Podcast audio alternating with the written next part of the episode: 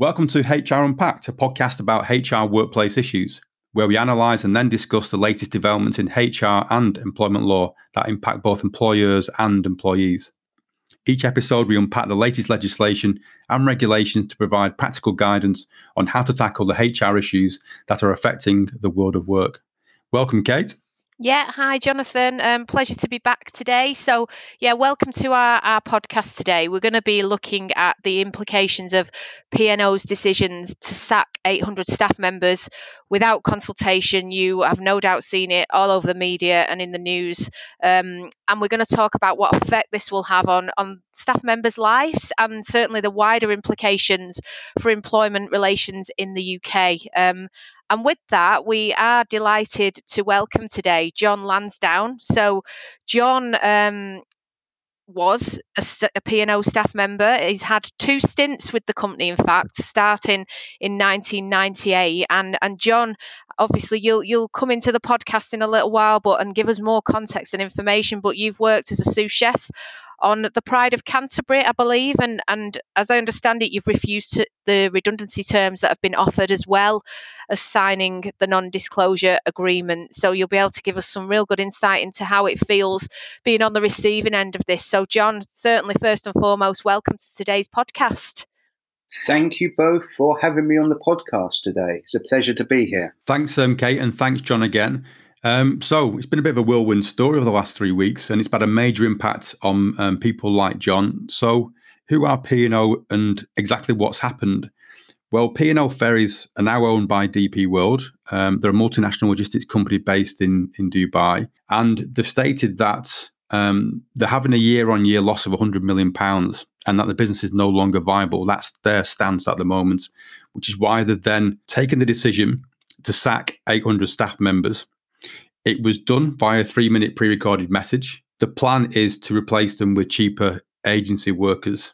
So this happened on the 17th of March 2022, and that would be the final day um, of those staff members. The company said it was a tough decision, but it would not be viable. It wouldn't be a viable business without these changes. It was the changes to um, the staff contracts and the operational side of things as well. Now, the CEO of P&O, Peter Peter Hebblethwaite, admitted to a Commons committee that investigated what had happened that he had effectively broken the law, but he had no option, no other option to do so. He felt that the company wouldn't be able to operate. The government and the government ministers are not happy about this. Um, they weren't made aware of the planned redundancies. They were made aware that some redundancies were potentially going to happen, but not when. And they just presumed that they would follow the law around making collective redundancies. Now, the fallout from this is that um, some of the P&O ships have actually been held in port by the Maritime and Coast Guard Agency. And they've not been able to um, operate um, until the 12th of April for some of the services. So it's had a massive impact on not only the, the 800 staff members that have been effectively sacked, but also companies and people who actually use the service as well. Now, have stated that they're paying enhanced redundancy payments for the lack of consultation, which we're going to discuss with John um, in a moment. They did say it will save the company money and it will make them more competitive, especially with some of the other um, competitors operating around um, the UK and around the world as well. So that's the basis of why P&O made this decision. So, what's been the, the impact of this, Kate? Well, I mean, I'm sure you've all seen that the attention that this subject, and understandably so, has got over the past few weeks since mid March has been Uh, tremendous. There's been so much press. You know, we, we've done press at Peninsula on it about what is a redundancy, how to do it properly, what is fire and rehire, because this is technically not that. So all those subject matters have come into the forefront of, of the news. So employment law and, and HR, and importantly, how to treat people in the midst of the law, because that's key. How to treat people as humans and how to have empathetic and difficult discussions has all been in the press. You know, it's filled filled the news programs I mean, you touched on there the CEO, Pete Hebblethwaite, is faced substantial and, and widespread criticism, to, to, say the least. I think one member of Scottish Parliament called him the most hated man in Britain. Now, you know you take that as, as you as you so wish but but clearly it's caused a lot of angst anxiety unrest worry concern which no doubt you know john will come on to in a little while. And of course the unions are massively involved. You know that the decision to terminate the employment of hundreds of employees without due notice and consultation eh, eh, has, has, has obviously gathered that momentum and pace and, and interest the brand damage. Um, I've spoken to people who have said outrightly that they would not use P&O again. So ironically and counterproductively, it'll be interesting to see how business progresses in due course um, and, and, and the customer engagement and the sales, quite frankly, because the brand damage, it, you know, it, it's going to have a massive impact based on their actions and how they've treated this pool of staff. Um, a thing or, or a rule that, that P&O are relying on is seafarers laws, which basically allowed them to say that they would pay different wages below the national minimum wage dependent on where the boat is registered. So it'll be interesting to see the changes that come to fruition from the government around those laws, the loophole as it's being referenced, and whether that will change in due course. So we wait with, with bated breath. And, and last but not least, the Insolvency Service is taking civil and criminal action against P&O for failing to notify the government of the redundancies according to the legal requirement. Because where 20 or more redundancies are proposed in a period of 90 days or less, the employer should notify the Insolvency Service of the exercise, um, and they failed to do so. So there's a whole host of things in the mix here, Jonathan. That um, reputational damage, legal proceedings, potential tribunal claims, reputational damage, as I touched on, and brand awareness and future customer engagement. It, it's all going on, but they could have done it right if they had uh, uh done a, a, proper consultation process with proper two-way meaningful discussions with those affected. And we'll come on to that. It, it's just so frustrating that it, it wasn't done in a proper and meaningful way. Yeah I, I, completely agree. Businesses can make a decision and they have to make tough decisions but they have to follow the law and they have to treat staff fairly. And I think it's a good time to bring in John at this point and and talk, John, if that's okay, about you know if you could start off by talking about you know what happened, if you don't mind, on on that day in March um, when you were um, told about what was going to happen to the future of your employment with P&O. How did it kind of all start off? Can you, can you talk about what actually happened, please? Yeah, so the, the, the, day started off the same as any other. We went downstairs to the galley, the head chef and I, after doing our handover, and there was a, an email there to say that all the vessels would have to be berthed in port and discharged of their cargo and their passengers so the company could make uh, an announcement which was going to facilitate the long-term viability of P&O ferries. Now, I've been saying for a while that I could see fire and rehire coming for a whole host of reasons. And as um, the morning went along, it was clear that that was going to be the case, or so I thought. We heard all sorts of rumours that there was replacement crew in, in buses in various different service stations near Dover. We got wind of an email from a, a security company to its staff to say there was a, an on, uh, confidential operation being planned at the port of Dover, and they would require their um, staff to be handcuff trained. Mm, this is odd.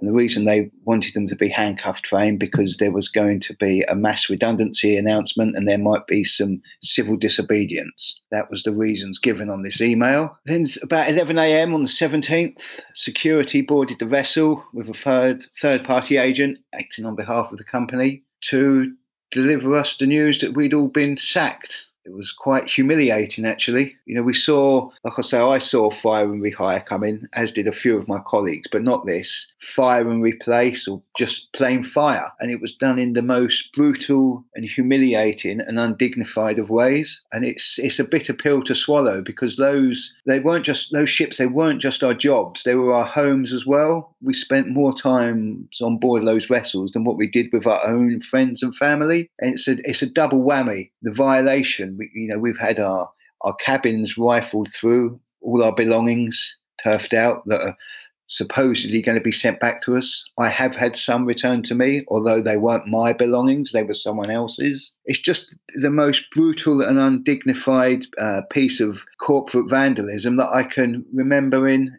in my lifetime. It sounds, and it's really powerful, John, when you go through it like that. You know, it, it, it sounds brutal, absolutely brutal. What happened? You've had the notice on that on the seventeenth of March. Um, you know what's going to happen. What happened after that? Was did did the staff come together?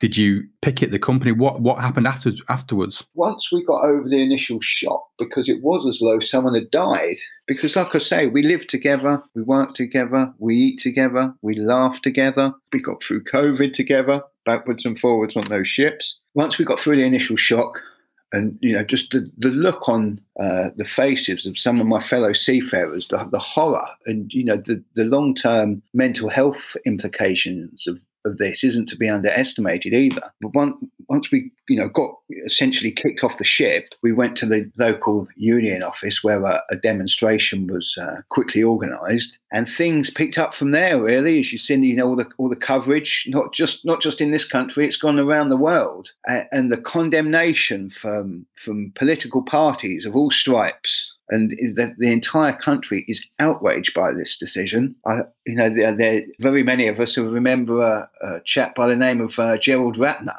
tanked the value of uh, Ratner's jewellers with his uh, ill-informed comments. Well, it's time for Gerald Ratner to move over, take a bow, Peter Hebblethwaite and co, because this is extraordinary, and I hope that we never ever see anything like this repeated again, or that anyone else has to go through that I and my colleagues went through on the 17th. Have you have you been through a redundancy process before at P&O? Have have, the, have they done it previously? Yes, several, several of them. You know, there, there's a there's a process in which to follow. There's a due process, and they think because well, you know, We've got lots of money. Well, depending on what day of the week it is, anyway. We've got loads of money. We've got power. The law doesn't apply to us. We on this occasion we're going to rip up the rule book. And along with you know the, the law that they've chose to ignore, they've also ripped up their own um, corporate social responsibility book too. What people in HR were thinking at the time when this was supported, you know, that remains to be seen if there was any pushback. But you only have to look through P&O's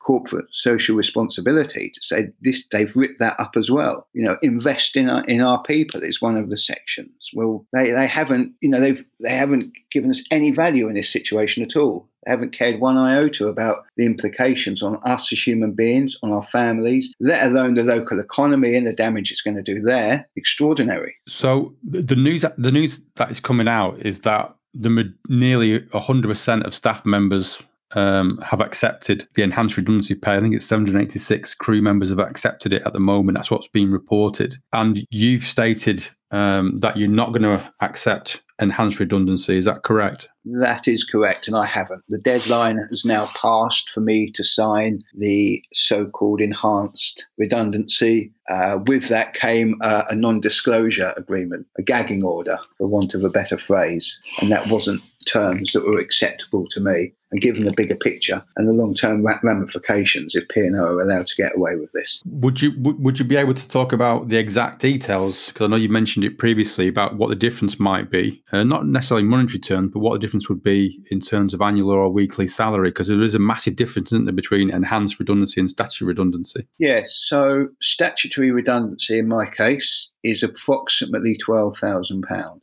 The enhanced package, subject to a gagging order, was close to 30,000. So that, it's a big, big difference. Yes, yes, it is. However, I th- you know, when I when I think about this and the long term implications on what it can do to people's lives and livelihoods, it only takes one of us to take the stand and keep speaking out about this and hold P&O to account. And that is what I intend to do. There's a line called right and wrong, and I know what side of that line that I'm I'm on. In t- in terms of the future, then of P and O, would you have any concerns about the staff members they're taking on? Not just because they're on a lesser salary, but the way they've done it and how they're doing it. Yes, yeah, abs- absolutely. So they keep P and O keep trotting out the line that these are experienced seafarers that they've replaced us us with. That you know whether they are or whether they aren't. You might get a seafarer who's done twenty years working on a small fishing boat or a coaster you know, where there's only a handful of crew. Working on a super ferry where you're carrying 1,000, maybe 2,000 passengers, completely different kettle of fish. And what we have seen recently is the Maritime and Coast Guard Agency carry out two inspections of P&O vessels. They've, two vessels have failed their safety inspections. That is unheard of absolutely unheard of. So yeah, there are going to be implications, and the public are going to see that as well. Think, hang on a minute, they failed safety inspections. They've they've had their ships detained. They're in, and from an ethical standpoint as well as uh, they're employing people on wages of approximately five pound fifty an hour is if Mr. Hebblethwaite is to be believed. And I think you know people are going to give them a wide berth. The brand damage that, that's immeasurable. And, and, what's the next steps for you then, John? So you're not current. Are you are you currently working for P and O, but just going through the redundancy process, or is your your employment now finished? No, my employment is now finished. My employment with P and O was terminated on the 17th of March 2022. So I, I don't receive um, a statutory settlement payment until the 15th of this month. So it's a little bit like being in no man's land. We've been dismissed, but yet we're still waiting for our, um, our, our payoff. And how do you intend to kind of continue the fight against P&O? What what would you like the unions to do, and what are you going to do individually yourself? So, in terms of uh, the union, uh, in terms of legal action, I still expect the union to sue P&O for the uh, for the protective awards for failing to carry out collective consultation. And there's much more broader things we can do in terms of boycott programs and demonstrations as well, and continue to campaign for better employment conditions and rights for seafarers, not just UK based, but internationally too. And what's the future holding for yourself then, in uh, terms of what you're going to be doing? I've been very fortunate to secure other employment, and like I say, going forward, that is going to be my focus to give it my all to my my new employer and carry on in the background holding P and O to account. Okay, what what are your thoughts in terms of, of what's happened to John and, and what P and O should have done? Yeah, well, I mean, John, first and foremost, just sat here listening to your story. It's, it's obviously really impactful, and you know, I'm just glad you've you've got new employment as you touched on at the end, which is is one positive to take from it. So that's wish you all the best with that. But but yes, certainly sat here listening to that story, and, and obviously being in HR, we we at Peninsula sadly are dealing with clients that are facing potential redundancies day in day out. Certainly after COVID, we saw an initial spike of potential redundancies. And look, redundancies are one of the fair reasons for dismissal that no one likes to do because it's when work of a particular kind has ceased or diminished. Now, obviously, that's questionable as to whether it even fits the definition in mm. P&O's situation because of the agency staff. But, you know, if, if a business does have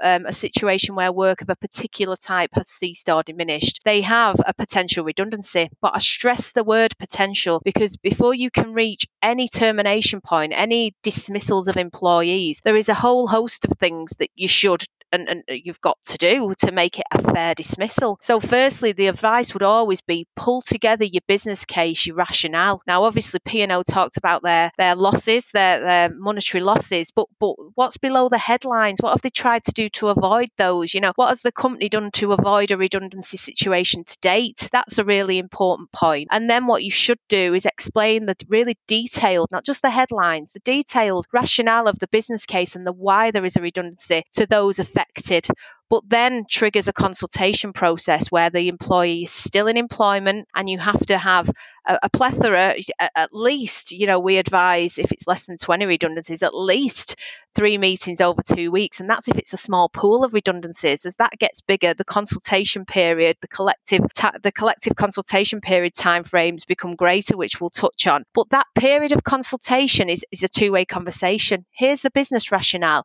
Have you got any ideas of how we can avoid a mandatory, uh, a forced dismissal.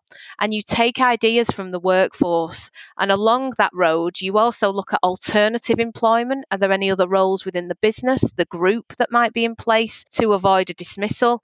And unions are involved or selected rep- elected representatives. And, and that consultation period, you, you know, could last some some time. And it's really important that that takes place. The fact that that didn't take place in any way, shape, or form, and also the fact that there wasn't a, a, fair dismissal, work of a particular kind has not ceased or diminished. Arguably, the process has failed in, in, in two ways. It's failed because it's questionable if there was ever a redundancy at all. And secondly, it's failed because there's not been due process.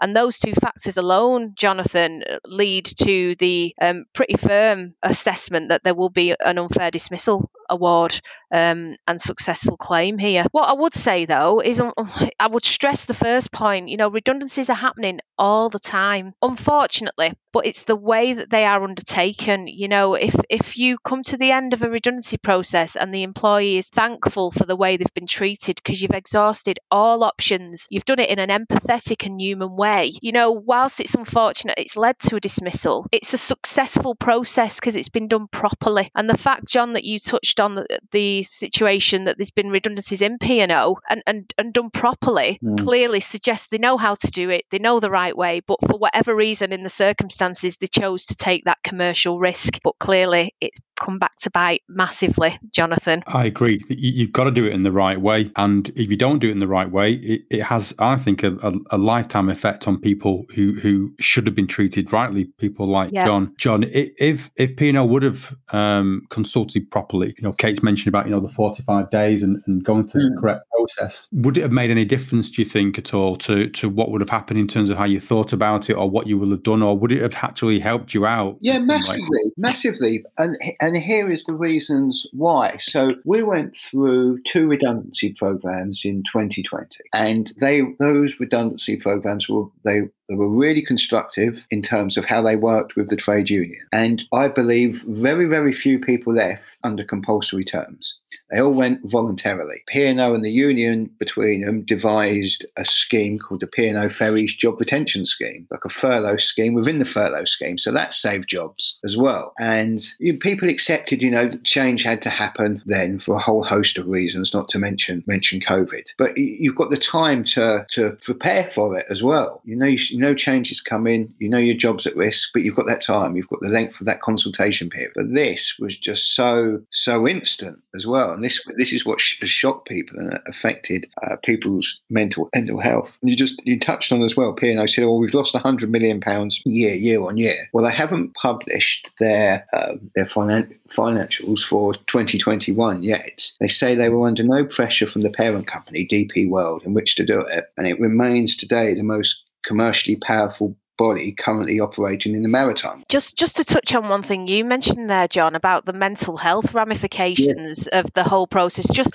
uh, uh, hooking into what you said about the instantaneous process you were told and, and that was it um, you know as, as you touched on over the course of a consultation process you can begin to compa- compartmentalize mm. it and understand it and accept it if it's done in a meaningful way you know and there's a few things employers could be doing during that consultation process process to, to make it even more meaningful for staff so for example you know we have clients that do career advice training during a consultation process to help people pull the CV together and, and aid them to get future employment. And, and likewise, you know, opening up access to an employee assistance program for people that may be struggling with anxiety or, or concerns th- throughout a consultation process. So, there's further initiatives to aid any struggles with mental health or, or aid success in future employment that employers could be and, and should be considering really and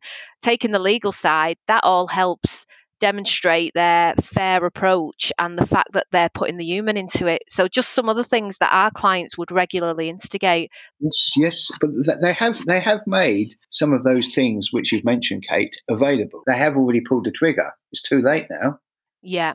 Throughout yeah. work, they've had the shock of it. They've had, you know, once you start experiencing mental health issues, it's hard to reverse that. A lot of, you know, the, the, say the trigger was pulled on the 17th without any consideration at all to people, to human beings. And you know, you can you can provide all the support, but at least if you went through a uh, consultation period, people have got, like you say, time to com- uh, compartmentalize that and process it. Now they haven't. It's too late. You yeah. They're walking around directionless, lost, wondering where they're going to get a job next in very many cases. And some of my colleagues, this is all they know. They've been at sea since they were 16 in some cases. It was a job for life. Never written a CV before in their life. Yeah, is that something that you, the team are being offered? Are they being offered some career guidance and, aid and assistance of how to pull together a CV, etc.? They, they are. They are. Yes. They have they have been.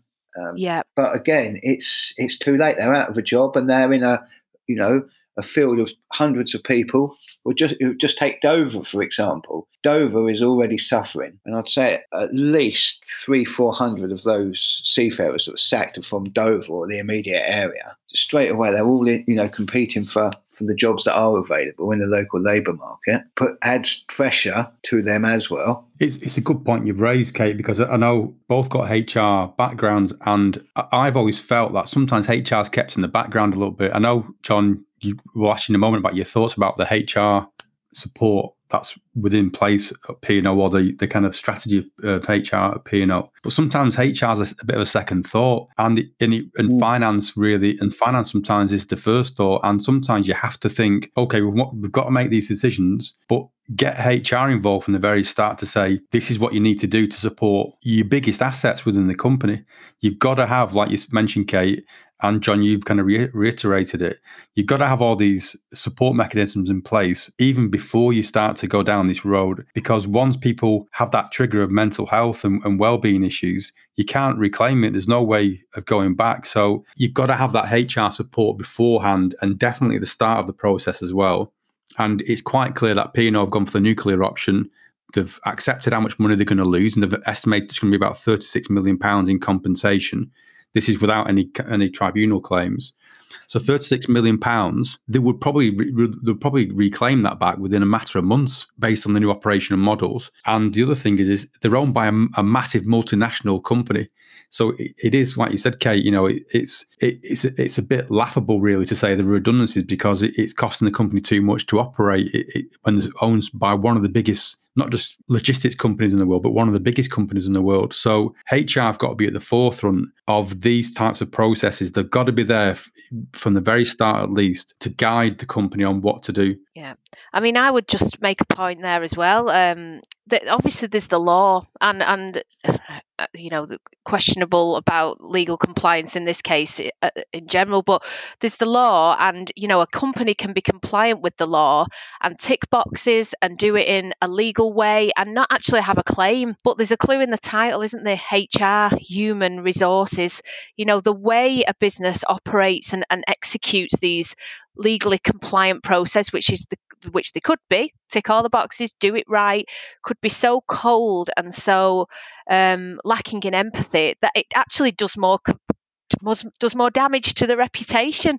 So there's two things in play, isn't there? When a company's running a process like this, a redundancy process, they have to be legally compliant, but they also have to do it in a way that recognizes a, a fundamental aspect that at the center of this is a person, you know, and all the contextual things around that, the words they choose, how the tone of the meetings that they have, where they have the meetings, the wording in a letter, that's all really key because the law alone can be very cold. The mm. way it's done can be much more meaningful. And and you know, I always say it's never nice to dismiss people, but if they walk out of a room and shake your hand in a dismissal meeting, you know, it's not nice for anyone, but you know you've done it in a humanistic way, mm. in a way that is fair. Um, and you know, I always say that to clients make sure you can you sleep at night and you've walked out of that room with an employee and done the best you can in the unfortunate circumstances and i think that's really key Jonathan as, as probably a final point from me. Yeah, I completely agree. It has to be done in the right way, and and although it is the, probably the worst thing you have to do in HR, it should be done in the right way. And most people would accept it as long as you follow the right process and they know exactly what the outcome will be of the process as well. But it, it, it to, to bring it to a conclusion, it, it looks at ethical leadership as well. You know, ethical leadership. At, you know, we teach at university a lot at the moment. Um, it's a big, big thing. You know, lots of leaders around the world now talk about ethical leadership. It's about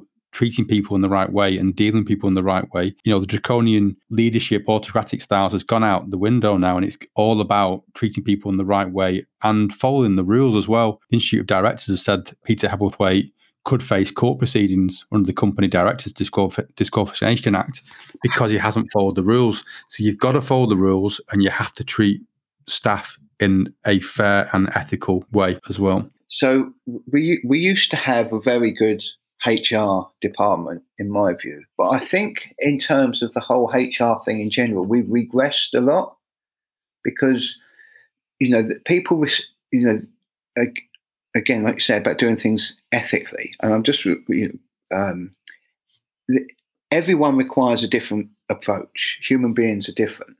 And when you're dealing with other human beings, some people, you know, like, like a softly, softly approach. Some people you have to be a bit more robust with. Now, from a HR perspective, they're looking down a very, very narrow tunnel of no, it's got to be very, very softly, softly, etc., etc. And that doesn't always bring the desired outcomes. And you can still go away if you approach things holistically. You can still do things in an ethical way. So I think our, the whole HR approach in general needs to be reassessed and think actually, what, why are we here?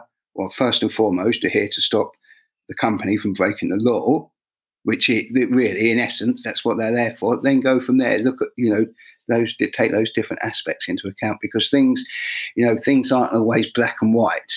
I've always found black and white thinking is really unhelpful and it hinders progress. Okay, thanks, thanks, Kate, and thanks, John, especially. That's uh, John Lansdown who um, did work for P&O, and it's really good of you, John, to to come onto our podcast and talk, you know, really openly about a subject which must have been horrific for you to go through, and obviously you're still still managing what's happening as well. But it's really, really good of you to come on to our podcast and to talk about your experiences today. No, it's been an absolute pleasure to contribute to your po- podcast. Thank you for having me on. Thank you, John, from me also. Okay, you can listen to the podcast on Apple Podcasts, Spotify, and other platforms. Just search for HR Unpacked. If you want to ask a question uh, to myself or Kate, click on the link in the episode notes to ask us any questions, as well as download the free episode guide. HR Unpacked is sponsored by Peninsula, providers of professional services to small businesses across the UK.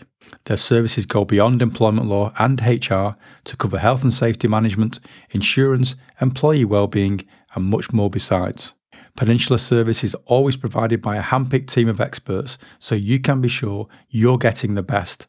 All of which means more peace of mind for you and more time for you to concentrate on what you do best, growing your business. Established and headquartered right here in Manchester, they now provide services to small businesses in Ireland, Australia, New Zealand, and Canada, meaning that more people than ever are protected by Peninsula.